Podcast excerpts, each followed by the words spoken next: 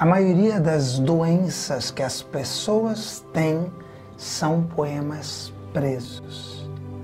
Abscessos, tumores, nódulos, pedras são palavras calcificadas. São poemas sem vazão.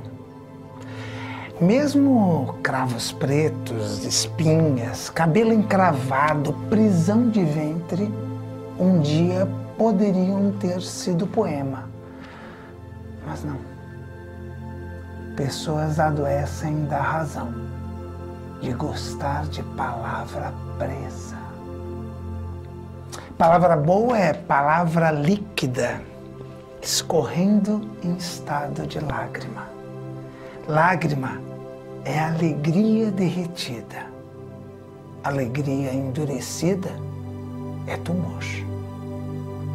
Lágrima é pessoa derretida.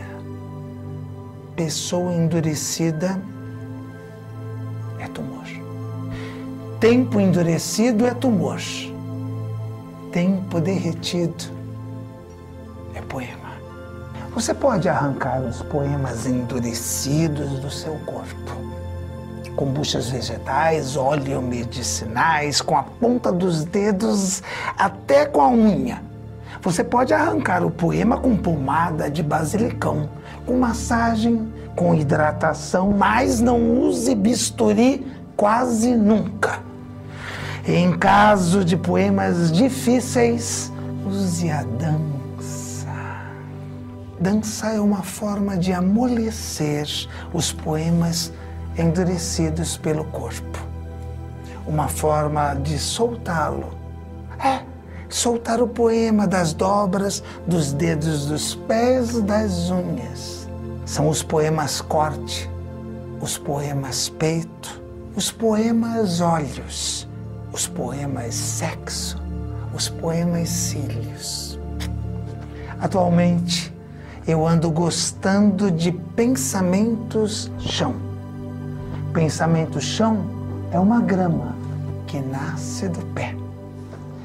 É poema de pé no chão.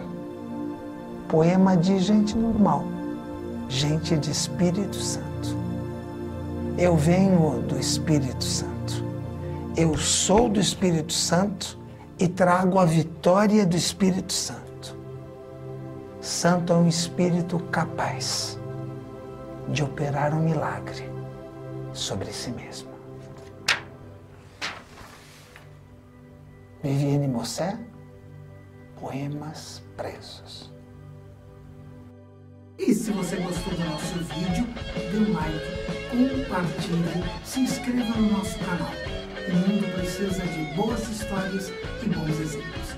Toda semana tem novidade para você aqui. Obrigado de coração.